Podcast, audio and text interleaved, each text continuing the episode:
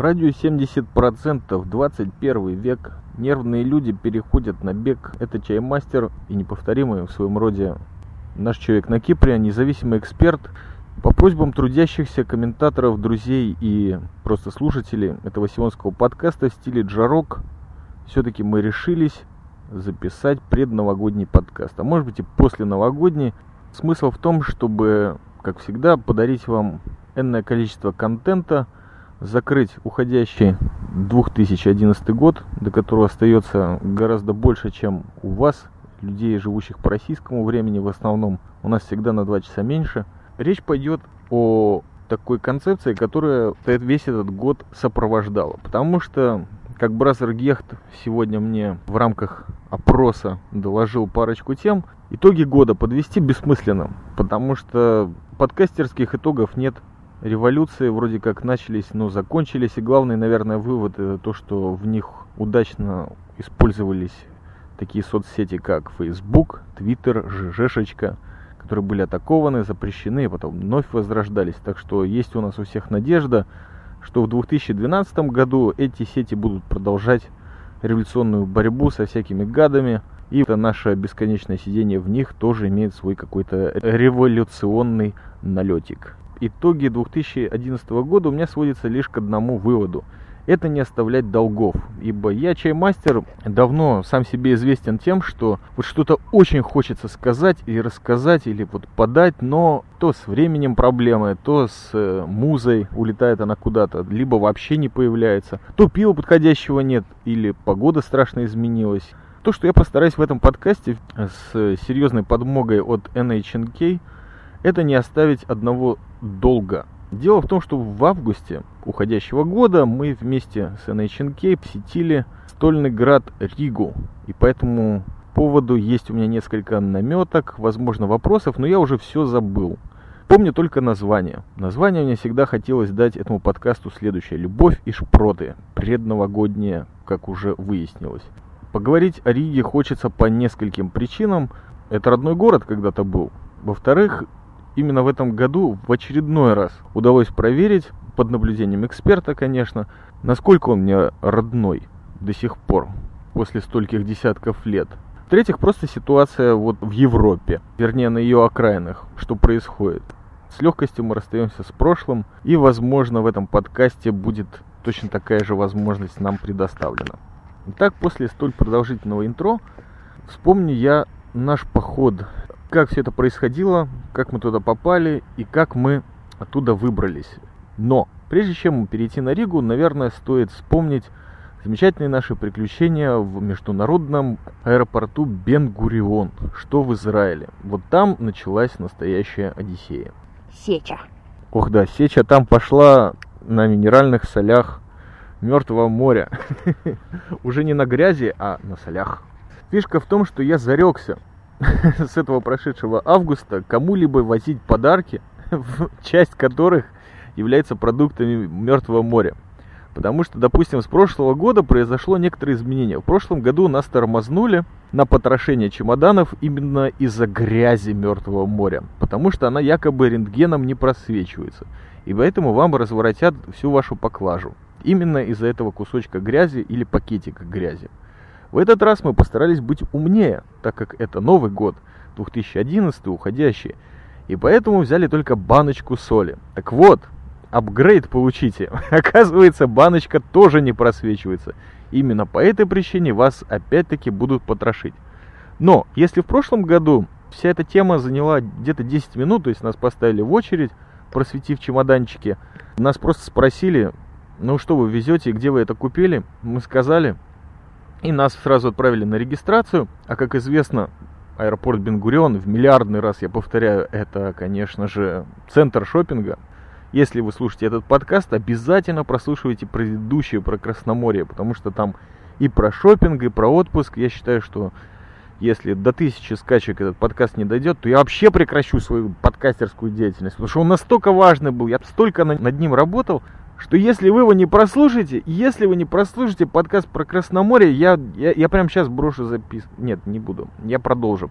В Бенгурионе есть беспошлиной торговли магазинчики. И в них нужно серьезно затариться кучей всяких э, штук, которые стоят в Израиле дорого.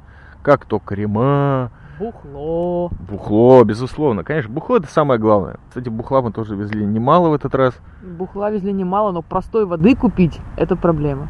Да. И мы еще, погоди, мы не добрались еще до внутренности Бенгурена. Мы все еще стоим в А, очереди. 40 минут мы стояли в очереди, причем, как всегда, есть три канальца. Где-то там европейские, значит, товарищи, а где-то израильтяне.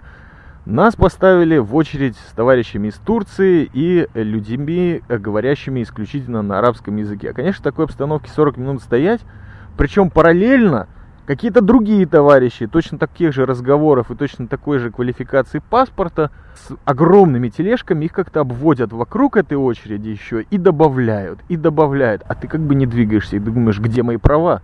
Я воевал, я плачу налоги. Какого, простите, ежика, вы меня вот так вот не уважаете? Ну, в общем, 40 минут закончились, и, конечно же, на подходе нам сказали, прежде чем мы уже готовы были разворотить просто свои утробы полностью, не только чемоданы и поклажи, у вас что, продукты Мертвого моря? Да! А где вы их... Ну ладно, идите, короче. Все наши мечты о том, чтобы закупиться бухла, тщательно его отобрать, посмотреть подарки сюда, туда и, конечно же, купить хавчика, потому что летели мы... О, вот оно! Жижа-то балтийская поднимается. Мы летели потрясающей аэро... фирмой, или как это, фирмой... Блин, все у меня тут сломалось в голове. Авиаперевозчик. Авиаперевозчик Можно еще до авиаперевозчика, у меня вот вопрос, может кто не знает, кто из слушателей в подкастах мне напишите. Пока мы стояли в этой очереди, э, мы смотрели, как других потрошат. Вот они выкладывают все их вещички, и у них такие щетки, как для мойки раковин, на длинной ручке, и внизу, типа, не знаю, щетка или что, и они эти щетки засовывали во в туфли, в пудреницы. Вот как это помогает на потрошении, я не очень поняла. Может, они в курсе, расскажите, пожалуйста. Да, если, если у вас есть э, специалисты по безопасности и по потрошению чемоданов, то, пожалуйста, ответьте. Мы хотим знать. И не просто знать, а передать это знание другим, чтобы люди не попадали, так как мы очень болеем, так сказать, за всю систему Сиона, чтобы здесь все было хорошо, и люди просто получали как можно больше кайфа, поменьше проблем с безопасностью, так что обязательно отметьтесь. Итак, потрошение закончилось, мы со страшной силой побежали. А, так вот, авиаперевозчик назывался э, Air Baltic. Air Baltic. Ох, прямо Джин Air. Точно такие же проблемы, такие же трагедии, но только называется это Air Baltic. Я уже не буду говорить о том, что проблематично купить онлайн билет у них. И какие цены эти люди ломят. Это просто нереально. Причем не важно, что ты покупаешь этот билет в одном направлении, потому что уже из Прибалтики мы ре- решили двигать автобусами, как настоящие туристы.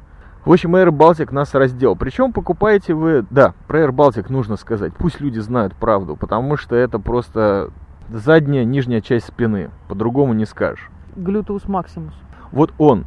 Кстати, мы очень серьезно разогреваемся. Это стрит-подкасты. Мы сидим где-то в городе Апельсиновых Кущ на недостроенной детской площадке. То есть это уже нас как-то соединяет с прибалтийской традицией записи подкастов «Радио 70%», потому что один очень такой трогательный подкаст я записал на детской площадке именно в том месте, куда мы в конечном итоге попали, недалеко от музея секонд-хенда моей бабушки.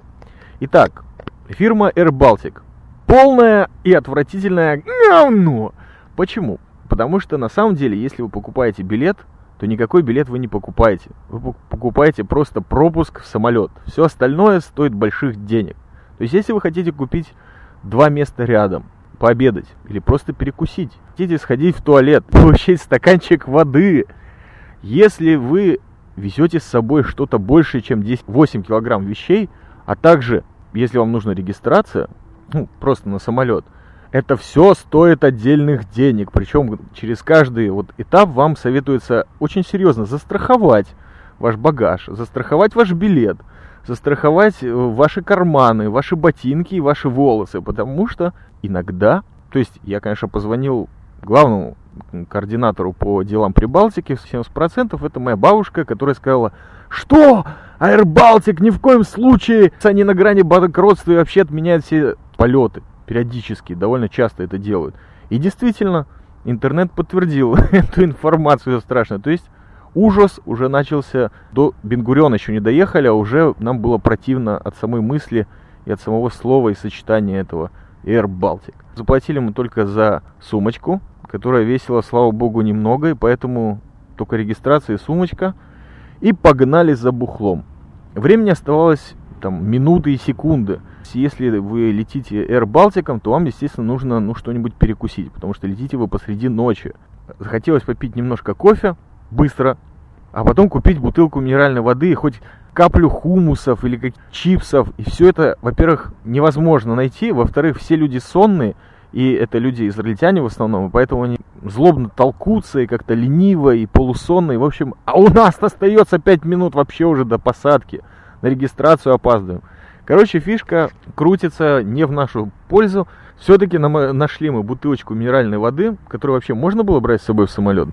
Может и можно, но мы нашли бутылочку минеральной воды 330 миллилитров, и я посчитала, что за эти деньги ее брать совершенно невыгодно и бессмысленно, потому что выпьешь ты ее за один раз, а она тебе ничем не поможет. Заплатишь как за, не знаю, 4 литра. Поэтому напились воды из кулера перед посадкой, и все.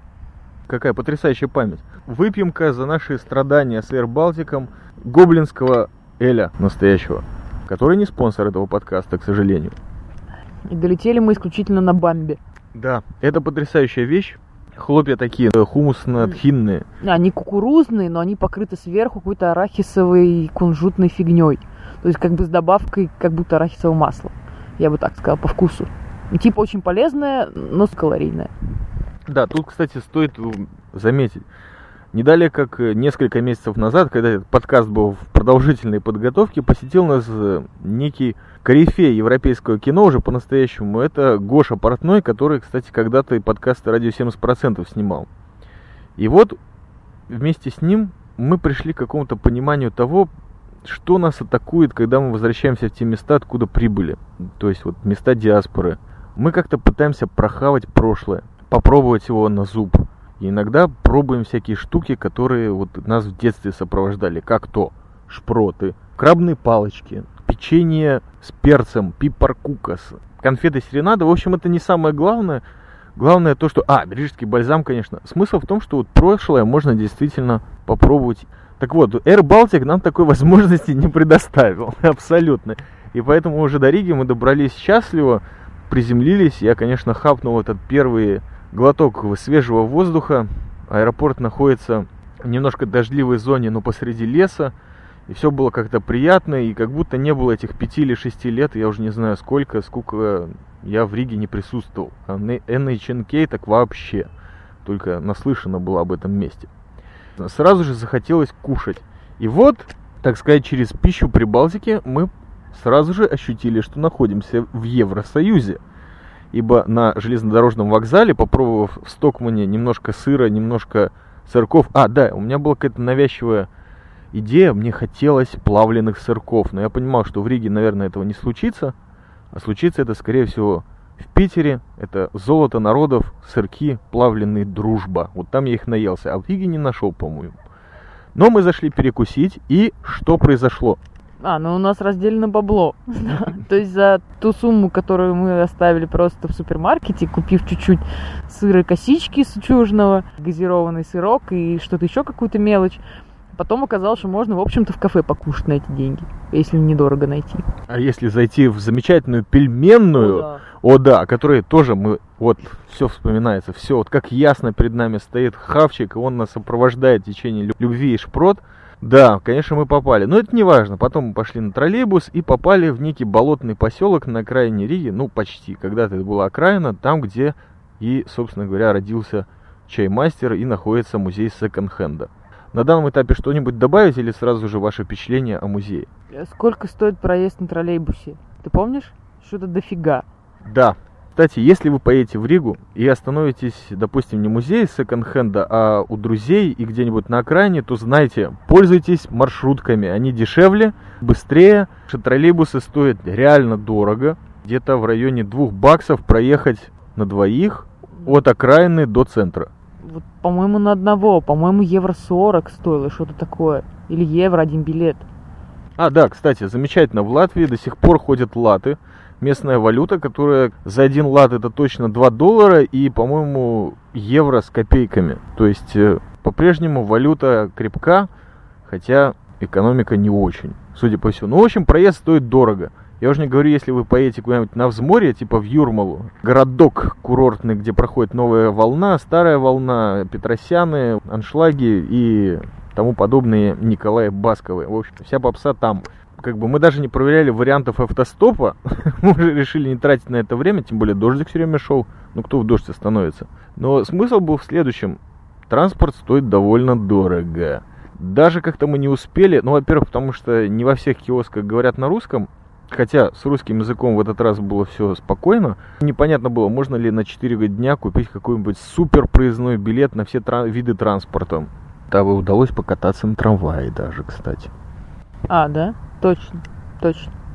Да, то есть вот тот трамвай, который запустили в, э, в Иерусалиме, мы еще не попробовали. Его попробовал, скорее всего, Фауст, собака-подкастер, но вот в Риге нам удалось удалось. Итак, музей секонд-хенда. Ваше впечатление от, от подкастера бабушки и от ее музея секонд-хенда?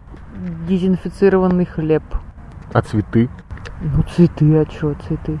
Мне как-то не врезались они в память, честно. Ну, цветы. А секонд-хенд? Ну, секонд-хенд. Просто я уже была настолько предупреждена, что я уже и к более загроможденному пространству была готова. Теперь краткая сводка от чаймастера. Значит, музей секонд-хенда до сих пор существует и благоухает, и где-то в каком-то непонятном пятом пространстве расширяется. Это вот хорошо, что был Air Baltic, потому что мы настолько пытались сэкономить на вещах, которые с собой везли, что прям взяли с собой буквально пару трусов и пару носков.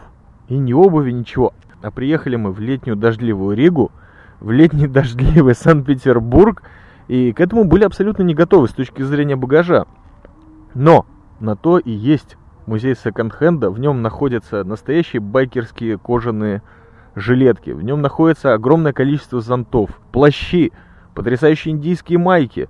Ну вот, правда, докторов Мартинсов не было, но были кожаные перчатки. Короче, затарились мы у бабули очень серьезно. Бабуля до сих пор, то есть спустя 5 или 6 месяцев со дня вот этого отпуска в Евразии до сих пор переживает, что нас плохо покормила, и мы ходили в различные дорогие кафешки с отравленной пищей и с дешевым алкоголем. Потому что там не было дезинфицированного хлеба. Конечно, в Латвии нужно подорваться, вот как я уже говорил, попробовать прошлое. Это настоящий черный хлеб, который не такой, как в Израиле. В нем ржа, в смысле э, рожь и другие различные компоненты. Но бабушка, она не доверяет никому.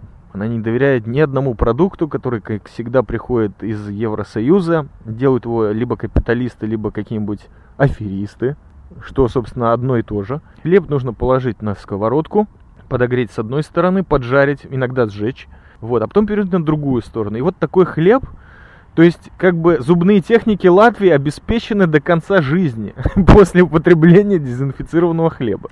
Под крышкой, под крышкой надо все это делать. Обязательно, чтобы там был свой микроклимат, который дезинфицирует. Да. А еще бабушка потрясающе варит каши. И к этим кашам совершенно советским способом добавляются различные варенья. И вот это действительно вернуло нас к прошлому, приятному такому, хорошему, когда действительно вот кашка по тарелке развалена, а посередине несколько ложек варенья. Вот как вам это прошлое? Ну, варенье только и спасало. Прежде чем мы доберемся до центра Риги и самого старого города, да, ты очень правильно заметил о том, что я очень серьезно инструктировал, несмотря на то, что NHNK это независимый эксперт, он должен был серьезно быть проинструктирован чаймастером о том, что все, что в Риге страшного может происходить, какие там люди, что такое музей секонд-хенда, какие условия. Все вот это вот страшное криминальное прошлое вышло наружу в нескольких экземплярах и, в общем, красочно довольно-таки, довольно нудно, наверное, кстати, было рассказано. Итак, вот одна тема, на которую я пытался обратить твое внимание, это наличие торговых центров даже в нашем небольшом микрорайоне, когда-то пролетарском в прошлом. Что вы можете сказать по поводу торговых центров? Их много их прям вот, ну, много, они большие, и непонятно, кто их покупает. То есть люди, которые, например, живут в Питере или в других больших городах, они знают, например, есть такие явления, как мега, она есть в Москве, есть в Нижнем. Вот таких мег в одном спальном районе три. и в них торгуют разными вещами, там одеждой, бытовой техникой, жратвой. Ну, Кто-то может все это купить в условиях, я бы сказала, наверное, какого-то кризиса экономического. Мне кажется, так. Все-таки кризис присутствует. И даже не какого-то, я бы сказал, очень серьезного, глубокого, безысходного, апокалиптического экономического кризиса.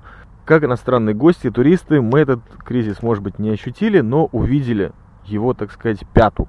Мы ощутили еще как, знаешь, проехаться в троллейбусе за сколько там, полтора евро, это вполне себе катит на кризис.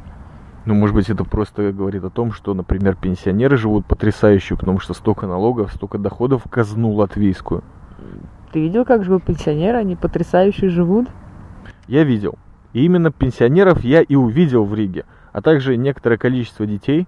Вот искал хипстеров и готов, ни одного, ни того, ни другого не нашел. Город пустой. И это прикол. Возможно, потому что это август. Возможно, потому что в августе такая интересная погода. Кстати, очень серьезный человек, знакомый, объяснил нам ситуацию, что происходит в августе в дождливой Риге. То есть, когда нет дождя, и вдруг выглядывает солнышко, все офисные работники, все, кто может, резко берут отпускной или выходной или отгул и несутся в Юрмалу, на даче, куда угодно, только вот из города Риги. Как только дождь, все возвращаются в офис и начинают спокойно работать, продолжать. И вот так весь август. Но за те 4 или 5 дней, которые мы были в Риге, действительно погуляли очень много по центру и по старой Риге. И кроме вот бабушек, детей и изредка полумолодых, полу на грани какого-то кризисного возраста, там, там вообще все в кризисе, людей мы видели, наверное, только что туристов. У меня сложилось такое впечатление по сравнению с последним посещением Риги, что город реально опустел. Прежде возвращаясь к количеству населения, мне не с чем сравнить. Я в Риге первый раз была. Но по сравнению с Израилем контраст действительно дикий, потому что в Израиле, например, очень много детей и очень много солдат.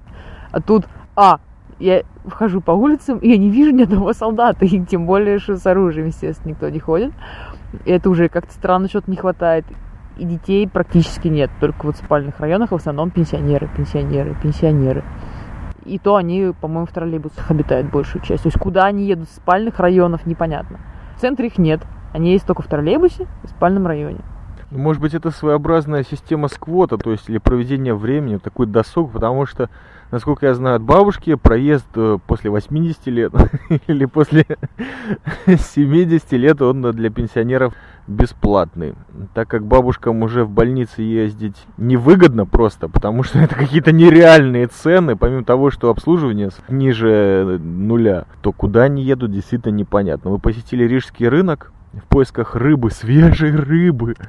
Я туда погнал, но, в общем, тоже было пусто, и он вообще был закрыт. То есть, видимо, либо мы не успели, либо уже кризис добрался и до знаменитого рижского рынка. Хотелось немножко хапнуть культуры, но, к сожалению, в этот момент в Риге ничего особенного не происходило. Были какие-то поползновения, приготовления к годовщине Риги, то есть где-то там в середине августа 810 или 20 или 50-летия города было, и вот афишки, объявления, которые предвещали нам о том, что в Риге все будет хорошо в какой-то день, и будут выступать, и раздавать пищу, и вообще кормить народ очередными байками, сказками, а приехали мы как раз после заварухи, когда пенсионеры и какие-нибудь правые и левые, которые все же хотят, чтобы в русских школах в Латвии преподавали на русском языке, в общем, все это отгремело. Как-то мы попали в такую нейтральную зону. По центру Риги что можно сказать, я, наверное, не знаю, кроме того, что есть настоящие места с халяльной пищей, куда мы, конечно же, как настоящие кошерные нанотуристы заглянули. И все было там очень чисто, хорошо. Да, конечно, Сейчас вспоминается, что там мы хапнули сервиса. Там говорят, пожалуйста, там довольно быстро готовят. Ну, зачастую это очень вкусно.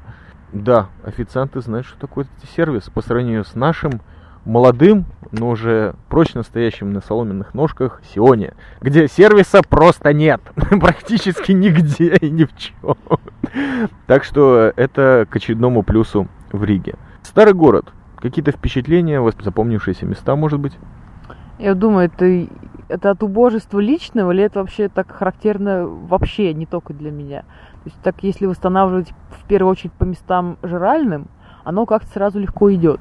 То есть, например, было, а, место, где мы нашли мацу вдруг в августе месяце. О, это отдельная тема, я расскажу. Потом было место с чудесными пельмешками. Где еще мы кушали? Что из такого, из хорошего было забавно? А, ну вот халяльное, это местечко, где был фалафель даже. Я не знаю, по мне Рига и фалафель. Я не знаю, что еще может быть менее совместимое, но это забавно. Пример было место совместимо с потрясающим подкастером и подкастослушателем Олегом Рощиным. И то место отличалось а. прекрасным пивом, б. наличием хумуса, и даже неплохие суши там были, и была курительная комната, по-моему, это так называется, с хорошим кофе. Вот хумус, фалафель, рига, до чего дошел постмодерн. То есть в Москве они только вроде начали появляться, насколько я поняла. А в Риге так уже в любом месте даже какой-то клуб, и там бац, есть хумус. Какого перепуга он там вообще непонятно. Но забавно. Но мы не пробовали, не рискнули. Зато мы попробовали несколько тем, которые, как я уже упомянул, это вот фишка. Когда чаймастер приезжает в Ригу, и впервые он приехал с независимым экспертом, то вот срабатывает тот эффект Сиона. Вот показать этот город, ну, в лучшем его виде – но как его показать, если ты там пять лет не был, и ты представляешь примерно, что там что-то изменилось, наверное, очень много изменилось. Да вообще, будут ли понимать твой английский? А вот э, с русским были какие-то напряги? Нет. С русским как раз-таки никаких напрягов в этот раз не было. Все прекрасно понимают и отвечают.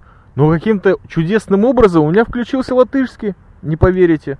И я во многих местах пытался его включить, и это работало понемножечку минималистические, но я мог объяснить, чего я хочу.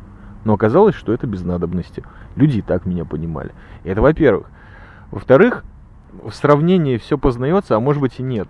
Потому что насколько в Израиле очень быстро все меняется. То есть я приезжаю в Иерусалим спустя 2-3 месяца, и я уже путаюсь в дороге. Потому что здесь перекопали, здесь новый мост, здесь три гостиницы, парк разбили, утрированно. Я уже не говорю о трамвае, который перекопал весь, весь Иерусалим и перекрыл его, и вообще непонятно, где можно ехать, а где сворачивать, и кто на тебя наедет. И это в течение года несколько раз. В Риге на самом деле ничего не изменилось. Все те же маршруты трамваев и троллейбусов, но вот только торговых центров просто как грибов после дождя ядовитых выросло нереально.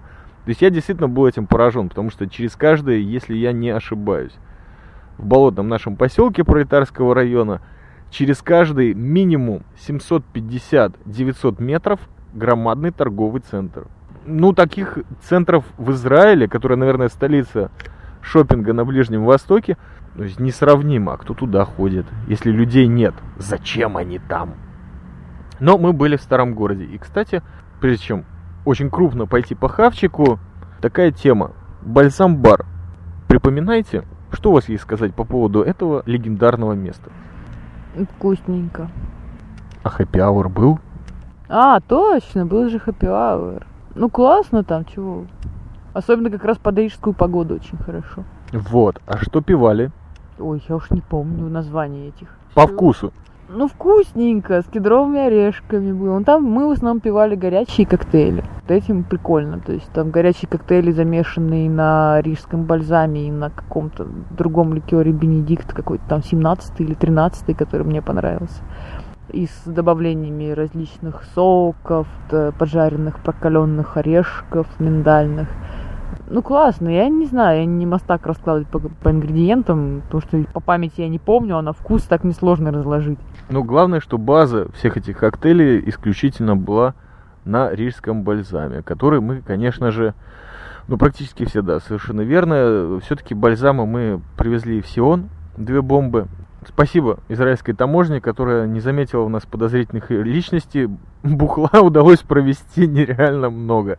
И слава богу, ну нужно было как-то разговеться после всего этого некошерного отпуска в Евразии. Но возвращаемся в Ригу. Именно это место я посоветовал многим своим друзьям, и, конечно же, с NHNK должен был туда заглянуть, и мы практически после первого раза постарались еще максимальное количество разов туда заглянуть и не пожалели. Находится он недалеко от пороховой башни в старом городе. Захотите заглянуть, пишите в комменты или пишите в интернет. Прекрасное место, очень доступное по ценам и очень вкусненькое. Лучше не скажешь. А пельменная это до свидания. Шалом. По-моему, недалеко от этого коктейль-бара, ну не по-моему, а точно. Там, не помню, что это за здание, но оно украшено, что ли, или упорядочено скульптурами специфическими скандинавского типа. Вот они очень классные. Может, даже мы фотографии как-то приложим. Удастся? Потому Удастся, что... потому что альбом готов был уже гораздо быстрее подкаста, и есть там один или два образца, и я вот и на HNK в силу своих полностью забытых знаний о прекраснейших образцах латвийской скульптуры с начала 20 века попытался что-то рассказать, и мы увидели несколько этих образцов. Если кто интересуется скульптурой, то определенно, то есть лучший ученик Родена был латыш, удачно перевез все свои наработки когда-то в Латвию. И, в общем-то, работа по камню и скульптуре в Латвии на высоте. Я в этом убедился в очередной раз и прям-таки как-то сердце потеплело. Хотя я себя Ригу отталкивал все это время и пытался забыть ее. Но есть там прикольные темы. И здание это, если идти от президентского дворца, Рижского замка к Бальзамбару по прямой, от садика скульптур, который, к сожалению, был закрыт, то можно увидеть несколько образцов. Они, по-моему, какой-то выставке участвовали, но были выставлены наружу. Прекрасные образцы. Ты считаешь, это выставка? Я думал, что они там постоянно. Это был, по-моему, какой-то проект. Это будет жаль, потому что они классные. Там есть еще две скульптуры, которые по краям выставлены. Одна называется «Жажда», вторая не помню как. Они очень-очень-очень похожи. В этих скульптурах ищите коника потому что этого конника, например, ну, я почти сразу разглядела. А чаймастер, по-моему, даже сфотографировав несколько раз, не углядел там конника и только потом разглядел. Я вообще тупил, это же Рига. Я включил сына этого города. Ну, может, это не конники, но я считаю, что это конники. Хорошо, Домская площадь. Легендарное место. Центр Старой Риги, центр вообще Риги, Латвии, скорее всего. Впечатление. Церковь Святого Петра. Честно, я уже плохо помню картинки не возникает. Хорошо, музей латышских стрелков, что-то возникло? Нет. Замечательно. Я помню только пельмени.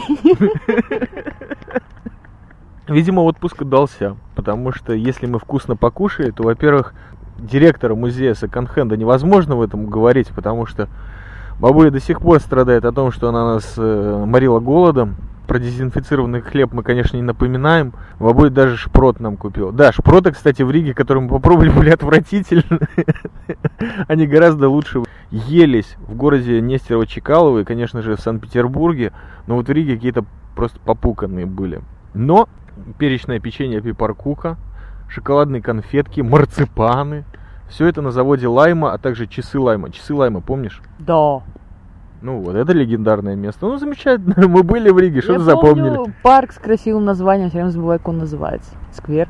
Пом парк, ну, с танцевальной площадкой. Это история Латвии, которая, Риги, простите, которая уходит в глубокие века. Это места, где собирались еврейские шахматисты и картежники, где что-то там пели под аккордеон. Это Кировский парк. Ныне, конечно, его уже мало кто помнит, из родившихся в этом веке точно. Это Верманский парк рядом с национальной библиотекой, где я впервые прочитал Кавку, Кнута Гамсона и кучу всяких вещей, а потом чуть не убивался на трамвайных рельсах, потому что сознание мое было сдвинуто. Ну и периодически уходил вот именно Ой, в это место Верманский парк. Во сколько ты Гамсуна читал? Лет 13-14. А, ну тогда понятно. Ну, я был очень впечатлительный юноша. Вот, и тогда не было рядом ресторана Лидо, да и денег на него не было. Кстати, в Лидо мы ели? Нет, мы зашли, понюхали и ушли. Потому что там все как-то сочилось маслом, э, свининой. И если кто читал Темную башню, это все напоминает очень ресторанчик Дикси Пиг. Слушай, а кафешки какие-нибудь остались в голове? Ну, где мы мацу кушали, которая под кошкой. О, опять! Я, я кушала, а ты вообще постился. Да. Понимаете, есть у радио 70% несколько плюсов, которые только у этого подкаста есть. И номер один это NHNK. Талант, дарованный нам Творцом, за который в очередной раз уходящий, как говорят в Израиле, гражданский год, 2011, мы вас благодарим. Творца, конечно, за NHNK. Вообще, вот интересный момент. Получилось в Риге нам попасть, и, кстати, вот искали по поводу билетов, в Air Baltic, наконец-то вспомнил и выучил заново название этой авиакомпании. Попали мы на 8 августа. А 8 или 9 августа, в общем, там переход с одного дня на другой был очень тяжелый пост, на самом деле. То есть э, в Израиле его действительно трудно держать, потому что он сухой, без воды и без пищи. Посвящен он разрушениям двух храмов великих, и называется он «Пост 9 Ава». Кстати, один раз я на него попал, нужно было курировать выставку моей диплома. В общем, и шатаясь, чаймастер там что-то включал, выключал и рассказывал людям, куда смотреть и на что нажимать, и вообще, что гениально, а что нет. Это был интересный experience. В Риге, естественно, под давлением директора музея секонд-хенда, который вообще отказывался понимать, как это можно держать пост и не есть. А почему не пить? Ну ладно, ты подержал 5 минут, но сейчас-то можно, и это каждые 10-15 минут. Уже можно, уже сбежали мы в Старую Ригу, в которой, как всегда, фотографии у меня не шли, потому что я уже столько там фотографировал, что ну, просто самому неинтересно стало. Но все-таки чуть-чуть пощелкал. Так как это пост, то нужно держаться и скорбеть. Действительно, это не очень легко в Израиле, но в Риге, честно признаюсь, я бы 10 таких постов подряд держал, потому что прохладно. Потому что гуляешь и чувствуешь, как из тебя излишние калории улетают. Просто вот такая приятная обстановка. Действительно, есть не хочется абсолютно, пить тем более. Как хорошо в диаспоре посты держать, наверное. А как же скорбеть? Ну, оскорбил я, так сказать, ходя по булыжнику Риги. И... Как бы скорбел, да. Да, скорбел. Но NHNK у нас человек боевой.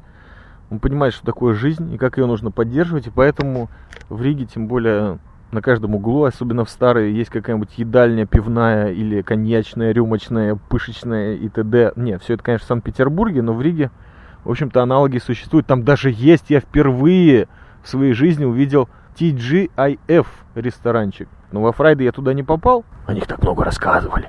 А я такой никуда не езжу, только слышу об этих местах. Но мы попали в гораздо более крутое место, буквально напротив театра рижской драмы, который в общем-то, все мое детство сопровождал, есть потрясающее легендарное здание с черной кошкой на конусной крыше. И вот она тоже зафиксирована вместе с радугой. И мы не пошли в легендарное кафе «Черная кошка» Melnais Kaķis. Мы нашли потрясающее место в углу. Как только я увидел название, я понял, что именно туда оранжевыми буквами было написано «Harry Brown». И как раз вот за неделю до этого я проникся фильмом в главной роли Майкл Кейн, английский, про то, как старичок британец с гопниками разбирается совершенно жестоким способом. Я подумал, это знак. Пост 9 ава. И этот знак нас привел вот в это замечательное кафе, где стояла девушка, которая одновременно была кассиром, официанткой, уборщицей, возможно, даже владелицей, но это вряд ли. Все было очень чисто и, наверное, вкусно. У нас тема простая. У нас ужин, завтрак и обед должен быть прежде всего классическим. Если есть добавки, берем. Но если есть суп и пиво, берем по любасу. Но выбирая блюдо, обратил я внимание, то есть я на чинкей, конечно, выбирал, а я обратил внимание на интерьер и вдруг увидел страшную вещь. На полке, самой верхней, стояло несколько коробок, на которых было написано «Маца». Я подумал, может это интерьер? И спросил, простите, девушка, а что делает у вас этот обрядовый хлебец, опреснок там на полке? Люди спрашивают, я говорю, и как пользуется популярностью? Конечно. А вы хотите? Вы такие, «Э, сколько это стоит? Нисколько. И нам реально принесли в замечательной стеклянной коробке вот мацу, которая к супу, как всегда, очень хорошо идет. Но, блин, это просто поражало. В Старой Риге маца пользуется спросом. Вместе Хэри Браун. Потрясающе. А про пельменную что скажете? Маленькие пельмешки, но их много. В больших чанах. Их нужно такими огромными половниками вылавливать и накладывать себе в тарелку, а потом есть за недорого. Это не то, что недорого, это просто ничего не стоило по сравнению с тем, что мы проверяли до этого. Потрясающие пельмени, кстати, по-моему, свиных не было. Были. Там просто было пельмени, наверное, вариантов 8. С сыром, со свининой, с говядиной, с бараниной, с зеленью, с чем-то еще жареные пельмени. Да там вообще все было. И супы там были, и пиво. Да, Пельмени, пельмени. Ну, в общем, Хорошее пель... место. Доброе. Да, но пельмены это в двух местах, то есть э, в бывшем рижском супермаркете универмаге главном, сейчас он превратился в что-то постмодерновское. Там туалет за деньги в этом супермаркете, но мы прорвались без. Нас сопровождала удача на протяжении, так сказать, посещения Риги. Мы попадали в бесплатные туалеты, либо проникали сквозь, ну, парочку мест. В Риге найти туалет это беспредел. То есть вот не то, что у нас на детской площадке, вот просто отойдем тут к качелям и нормально. А вот в Риге нет. Давай, давай дадим тип людям, вдруг они там будут. в этом огромном супермаркете туалет, не помню, на каком этаже, но фишка в том, что там щеколды с монеткой, да, бросаешь монетку внутри замка, и тебя пускают. Поэтому очень просто. Когда человек выходит, не нужно дать двери закрыться. И все, и вы проходите бесплатно. Либо воспользуйтесь британским юмором и способом, так сказать, справлять нужду. Есть памятник недалеко от старого города, в 100 метрах от потрясающих легендарных часов Лайма. И это памятник свободы. Милда. Держит такая зеленая девушка, три звездочки. Так вот, британцы, у них просто такой вот кайф есть определенный. Мы поняли, что это уже превратилось в э, традицию. Вечером, когда нет сил, когда в речку не спустишься, просто подойти к памятнику, символу свободы Прибалтики и конкретно Латвии, и на нее отлить, потому что снимают караул уже 8 часов вечера, по-моему. За что их штрафуют в районе там, 50 лат, может быть и больше. Они за это платят и весело продолжают свою гульбу по Риге. Так что пельменную зацените. Короче, пельменную понятно. А вторая, вторая где? Мы не сказали, по-моему. А вторая недалеко от театра Рижской драмы. То есть, по-моему, это конец улицы Бривибас. То есть вот между Рижским театром русской драмы и бывшей площадью Стрелков, а ныне ратушей, о которой я очень много рассказывал, NHNK, потому что помнил ее еще как площадь Стрелков, только с музеем посередине. И даже Рижский политехнический институт выглядел по-другому, а сейчас от него оторвали кусок и построили на этом месте ратушу или думу, а потом дом черноголовых возвели. Короче, огромное количество всяких штук, которых не было. И вот это тоже интересный момент, потому что что происходило с Ригой? То есть я в ней вырос – в старом городе много чего изменилось. Не только отреставрировано, но выросли старые дома. Были действительно очень хорошо проведена была эта работа по восстановлению домов, которые уже два века как сгорели. Никто этим при советских временах не занималась. Но вот вы, NHNK, видели Ригу в таком виде, которым она вот прямо сейчас. Кризис, Евросоюз, чисто, холодно, тепло, нет людей. Город какое-то впечатление создал вам? Ну, я бы сказала, что Рига неоднородна, даже в центре. Потому что есть какие-то места совсем кукольные прям. Сам Мюнхгаузен, когда снимают по улицам, вот, вот такие вот кукольные домики какие-нибудь, непонятно, даже это Германия где-нибудь, ну такая чисто вот Европа какая-нибудь средневековая. Есть уже с архитектурой что нам там Рощин рассказывал, которая там чуть не богатейший памятник этого стиля в Европе? Ну, это известная тема. Это не только памятник, это целая архитектурная серия, которая... Я имею в виду памятник э, данному стилю, то есть не какой-то конкретный А, югенстиль. Ну да, да югенстиль точно. остался в Вене и в Риге. Это давно известно. И, кстати, непонятно, каким образом это сохранилось, потому что большую часть это сохранилось на улице Чака, которая... Вот последний мой приезд была известна своей если не ошибаюсь, южной или северной частью в сторону моего района, как э, улица проституток. Но стиль сохранился, видимо, серьезно строили тогда.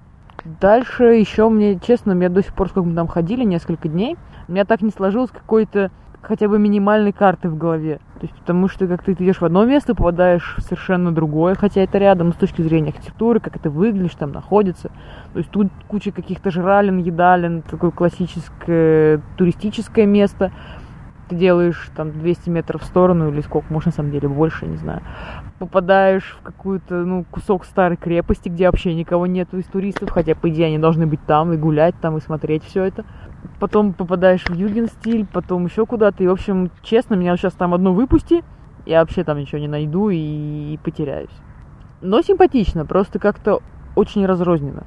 По сравнению со Скандинавией, которую ты видела, Финка, Швеция, есть какие-нибудь общие моменты, а может быть что-то похожее, а может быть совершенно не похоже?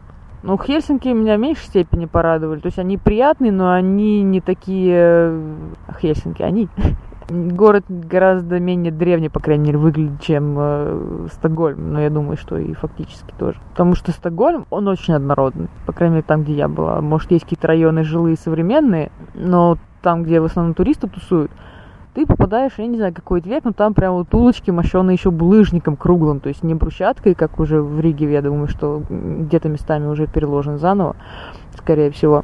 Именно такие круглые булыжники, с которых ноги соскальзывают вниз, и люди на каблуках не знают, как там ходят. Но он такой действительно, он прям он игрушечный, он даже не кукольный, он прям вот го- город игрушка такой, вот игрушечка-игрушечка. А Рига, он где-то местами кукольный, местами мрачный, местами спальный район с пенсионерами. У меня какие-то вот отдельные кластеры, что ли, впечатлений. Становится холодно. Но может быть это как раз таки то, что соединяет нас с Ригой. То есть, конечно, вечером было тепло, не так, как сейчас в Сионе, но где-то совершенно недавно была точно такая же погода в Сионе, как и в августе в Риге. А, я еще вспомнила. Есть там классный какой-то парк или сквер, где мы там гуляли по такой радиальной, что ли, тропинке, вымощенной камнями по сторонам, и была там такая канавка с лебедями. И вышли потом, по-моему, как раз часам, если я не ошибаюсь, лаймовским. Потрясающая память, видишь, все-таки карта у тебя где-то начинает срабатывать. Это бастионная горка, на которой очень легко пройти либо со стороны МИДа, про который рассказывал о событиях, когда ОМОН бузил в Риге, оканчивался Советский Союз, и до сих пор там стоят памятные камни э, в память о погибших, а также с Бальзамбара может туда выйти. Действительно, есть там такой закуток с лебедями, которые прям таки с детства моего. И можно через эту бастионную горку прийти к потрясающему театру оперы и балета. А можно подойти к книжному магазину. Бастионная горка очень приятная, конечно. Огромное количество мостиков маленьких, голубей. И там вот больше всего народу было, насколько я сейчас вспоминаю, тусовалось, чем в любой другой части Риги, где мы были. Там действительно очень приятно. Прям таки, если хотите фотографироваться, то вот прямиком туда. И главное, что она небольшая. Есть эти мостики, которые по-прежнему с замками, огромными количествами, не знаю, как они не рушатся. Но люди по-прежнему выбивают свои имена на замках, выкидывают, наверное, ключи, то есть там все дно, наверное, из меди. Кстати, почему это не случилось в 90-е? Мы бы там собирали, наверное, на цвет мед. Ну, в общем, да, это очень красивое место, да. Пиво в Риге, NHNK, пожалуйста. Пиво, но на самом деле пиво там почти не пили. Как-то так вышло. Это вообще странно, но факт. Мы пили какое-то пиво простенькое, которое было там до какой-то дикой совершенно скидки в кофейне. Чуть ли там не за евро три стакана, что-то такое. Ну, обычный такой лагерь, не помню, как он назывался. Пили мы какое-то классное пиво, вот когда мы были с Рощиным. Тоже С Рощиным вообще классно много было, вот именно из э, тем поесть и поговорить много классных тем. Уже отметим. Просто все названия сложные, и я их не запомнил, естественно, потому что они для меня трудно произносимые, трудно запоминаемые, естественно. И что-то мы еще пили в Юрмале, в бутылочках. Тоже неплохое. Во время ливня, помнишь? На берегу. Да, после кефира, сыра и всего такого прочего пиво и хорошо. пирожков, И, пирожки, булочек. булочки, да. Но надо заметить, что пивная культура в Латвии существует, и ничего с ней не произошло. Но, Ужевас? да, ужевас. Ужевас мы так не называется? пили. Нет. Вот в этом весь прикол. А. Хотел я его упомянуть, потому что это пиво я искал. В те далекие годы, когда я последний раз посетил Ригу, это пиво считалось наиболее понтовым, в бутылках ни в коем случае не продавалось. В этот раз сторожилы Риги нам объяснили, что ужевас уже не торт. И его пить не надо. И даже искать не надо. Да мы и не нашли, собственно говоря. И поэтому представили нам другое. Пиво, ну хоть залейся. Его очень много. Много сортов. В принципе, наверное, из того всего, что мы попробовали даже в магазах, все очень достойно и понтово, и очень хорошо. И, в принципе, хотя я только по светлым пивам выдаю, в общем, с пивом проблем точно нет. И с рижским бальзамом тоже. Но перейдем мы, конечно, к главной личности Риги, к нашему очень хорошему другу Олегу Рощину, генерал-губернатору. Вот впервые ты увидела подслушателя из Риги, активного, даже в прошлом комментатора. Впечатление о генерал-губернаторе, пожалуйста, и о его друзьях. Тут трудно что сказать. Нас подвезли до дома, за что спасибо. Ну, ничего, нормально посидели, попили кофе, пивов. Каких-то особенных впечатлений сказать не могу, наверное, мало времени вместе провели. Суши, сигары. Но я сигар не курила. И суши не ела. Да, и Кей всегда себя очень строго и четко ведет. Но я впечатлился. Во-первых, Олег, если ты вдруг каким-то чудесным образом слушаешь этот подкаст, пишись в комментах, что ты все еще активный подкаста слушатель радио 70%. Во-вторых, спасибо тебе за прекрасный вечер, бразер. Очень рад был тебя видеть, как минимум я. Ну и Кей свое мнение держит при себе, и оно позитивное. Место очень понтовое, кстати, пару слов об этом все-таки хочется сказать. Тут пару слов в этом рижском подкасте уже очень много, но все, наверное, важные. Во-первых, искали мы это место очень интересно. Мы ждали, потому что рижские бразеры очень серьезно относятся к своему досугу, это я уже понял, не находясь в Риге, потому, что ребята искали хорошее место, чтобы посидеть как минимум часа два. То есть они переходили из места в место. Хорошо, что у нас была латвийская симка, и мы постоянно получали апдейты по ней. То есть э, по телефону, что вначале мы в одном месте, потом пошел дождь, перешли в другое, в третье, в четвертое. И уже когда ребята конкретно осели, мы начали к ним двигаться. Двигаться мы начали, попробовав такси. Таксеры, как в Израиле, спокойные, даже на русском говорят, и заламывают такие цены, от которых хочется опять-таки писать, но негде.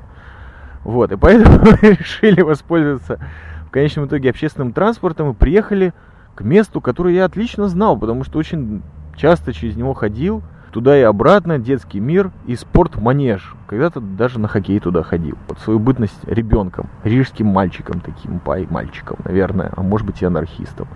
Манежа не оказалось. Манеж был снесен. И, короче, я понял, что что-то в Риге все-таки поменялось. Потому что рядом с этим манежем было прекрасное место. Не помню, как оно называется, но всем рекомендую. Там курительная комната, телевизор показывает. А телевизора у нас нет, так что можно было приятно воткнуть. Но бразеры очень серьезные были. Очень рад был со всеми познакомиться. Все было очень понтово. Прям как-то все-таки бразеры, но, ну, блин, ну, мажорская это жизнь, ё-моё. Я не, не привык такой. И как-то немножко смущался, но Рощин, конечно, блистал умом и сообразительностью, а также юмором, за что, опять-таки, отдельный шукран ему. Все было очень хорошо, байки, машины, все приятно такая группа людей. Мысль, которая у меня возникла на полях, впечатление от э, этих, безусловно, элитарных товарищей, я без э, всяких двусмысленностей говорю, это то, что ребята живут, делают какие-то деньги, головой и руками. Но все это похоже на декаданс. Рига где-то отмирает, что-то все плохо в Латвии. И вот где-то вот на краю этой эпохи, краха или апокалипсиса, или чего-то, люди получают удовольствие от жизни. Причем так плотно и хорошо. Вот как какая-то иммиграция в Харбине или в Париже, те, кто приехали туда хоть какими-то драгоценностями, деньгами, вот отжигают так, как вот хочется отжечь. Красиво. И вот каждый раз, чтобы было красиво и хорошо, но все это вот очень приятно выглядит, потому что люди хорошие, но ощущение лишь подтверждало. То есть вот эта хорошая атмосфера глубокого кризиса в Риге, отмирания культуры.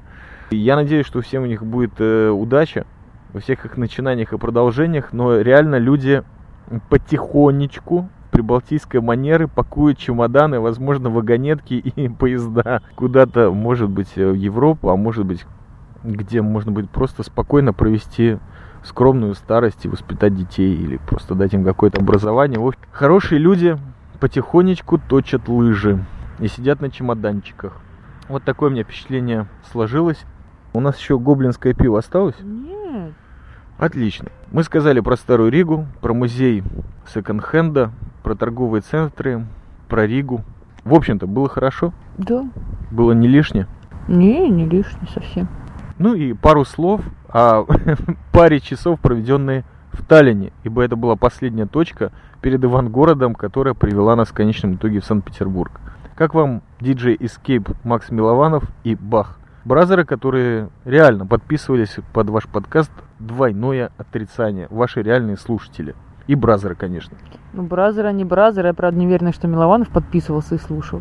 Не помню такого, но не важно. Милованов в любом случае респект за встречу и за супчик и вообще. Молодец. Ну и Бах не отставал тоже. Красавчики оба. А Таллин? Таллин, ну то, что мы там успели увидеть фактически за час-полтора пребывания, старый город, очень-очень ми- милое место и приятное, как раз компактное и однородное. То, что вот мы видели, по крайней мере. Но мы в самом-самом вот старом городе были, чик-чик-чик-чик, маленький кружок сделали и уехали. Да, все было очень быстро. Половина срока в Таллине шел очень серьезный ливень. Макс Милованов, э, наверное, из последних сил, так как был немного заболевшим, нас встретил, накормил, напоил. Братский настоящий ужин из супа и потрясающего пива Аликок, если не ошибаюсь. По-сионски нас встретил был очень рад видеть. А мы тебя, Макс, были очень рады видеть. Ты, наверное, все-таки послушаешь, если доживешь до конца этого подкаста, который уже неимоверно долг, но это предпраздничный подкаст, он и должен быть таким, как наш черный сионский огонек продолжительный. И Бах Бразер Антонович, который подъехал и, собственно, нас тоже, нас все приятные эти люди подвозили в последний момент к автобусам. На сей раз к автобусу, который вел нас в Российскую Федерацию через Ивангород посреди ночи. Таллин, как всегда, мне понравился. Те несколько квадратных километров я внимательно послушал все, что доложил мне Макс Милованов. Бах, как всегда, позитивен, прекрасен, оптимистичен. Мы впечатлились и Таллином, и двумя нашими потрясающими бразерами, которым большой привет и респект. Что-нибудь про автобусы скажем? Хорошие автобусы. Евролайн, по-моему, мы ехали. Я очень довольна. Дорога как-то даже, в общем-то, спокойно пролетела. Я думала, будет все намного хуже. Я уже приготовилась к мучениям. Не, нормально. После Air Балтика мы были закалены, так сказать, сталью и чугуном. Там даже есть стюардессы на борту. Две вещи, которые мне запомнились в автобусе. Во-первых, мы пролетели границу между Латвией и Эстонией. Нас никто не проверял, автобус даже не остановился. Это во-первых. Остановились мы, по-моему, только в Пярну. Во-вторых, в автобусе предлагали хавчик. И такой даже прям приятный. И по ценам на всех валютах в окружении, ну, наверное, 500 километров. То есть и в евро, и в латах, и в литах, и в долларах, и вообще во всем, во всем, что вы готовы заплатить. В-третьих, действительно, стюардесса. То есть мало того, что были люди, которые заталкивали чемоданы и проверяли билеты, так еще стюардесса этим занималась. И автобус не сломался, но удивление довез нас очень хорошо. И там еще функционировал биотуалет прекрасно совершенно, потому что, например, если вы едете автобусом из Питера в Хельсинки, то, как правило, туалет закрыт, и он вроде как есть, но чисто номинально, то есть пользоваться им не удается, непонятно почему. А тут все работало и очень хорошо работало. Выбрали интересный маршрут, из Риги можно напрямую приехать в Санкт-Петербург за 16 часов, по-моему. Это практически без особых там остановок. Мы выбрали другой, который оказался намного дешевле, намного приятнее. То есть мы доехали до Таллина, перерыв э, в 3 или в 4 часа был, и потом уже в 9 мы, по-моему, выезжали, или там в 8, и в 6 утра уже в Санкт-Петербурге оказались. Все тот же экипаж нас сопровождал, все нас уже знали, нам улыбались приятно. А, да-да, это вы, подкастеры, независимая пресса. это, во-первых. Во-вторых, небольшое разочарование. Приехав в Эстонию, я достал те 33 кроны, которые мне Макс Милованов подарил во время своего нано-путешествия по Сиону. И сюрприз, в Эстонии евро и никакие не кроны. Так что, да, евро пришлось э, пользоваться, чтобы, прежде всего, наши уже серьезно раздобревшие чемоданы после посещения музея секонд-хенда запихнуть на энное количество времени. В Таллине было очень приятно остановиться и абсолютно не лишним. Так что, если вы побываете в этом городе, обязательно свяжитесь с людьми местными, говорящими на русском или на любом другом языке. Это очень благожелательные, приятные товарищи, им есть что вам показать, а особенно рассказать. Завершая этот подкаст, могу лишь сказать, что с этих двух часов записи хочется всем пожелать, ну, будущего Нового года, который мы справлять не будем. Чисто так посмотрим, как эти стрелки ёкнут, что скажет нам премьер-министр или президент, кто там. Вот, а возможно не посмотрим, потому что телевизора нет. Но в любом случае, прекрасного вам будущего Нового года 2012. Не обращайте внимания на апокалипсис, он пройдет практически незаметно. Сил вам терпения, счастья и здоровья и побольше радостного настроения, хорошей погоды. А также не забывайте, пожалуйста, что и радио 70% нуждается в подарках, а может не нуждается, просто будет нам приятно. Так что есть кнопочка, функционирующая до сих пор PayPal. Киньте туда какую-то монетку, а мы продолжим наши эфиры. Мы продолжим вкладываться в супероборудование для записи этого подкаста и, возможно, перейдем от стрит-подкастов к студию ради 70%. Как бы пришло уже время. Холодно! С Новым годом вас, товарищи! Возможно, вы услышите подкаст еще в 2011 году. Так как обещали. По опросам в Фейсбуке, ВКонтакте, в Твиттере, везде, где только можно было распиарить этот подкаст, вы проголосовали за аудио. Возможно, будет и видео, чтобы все были довольны. Чего вам и желаем в будущем году. От всего состава радио 70% это были NHNK и Чаймастер. Подкаст из Сиона в стиле джарок. Пока.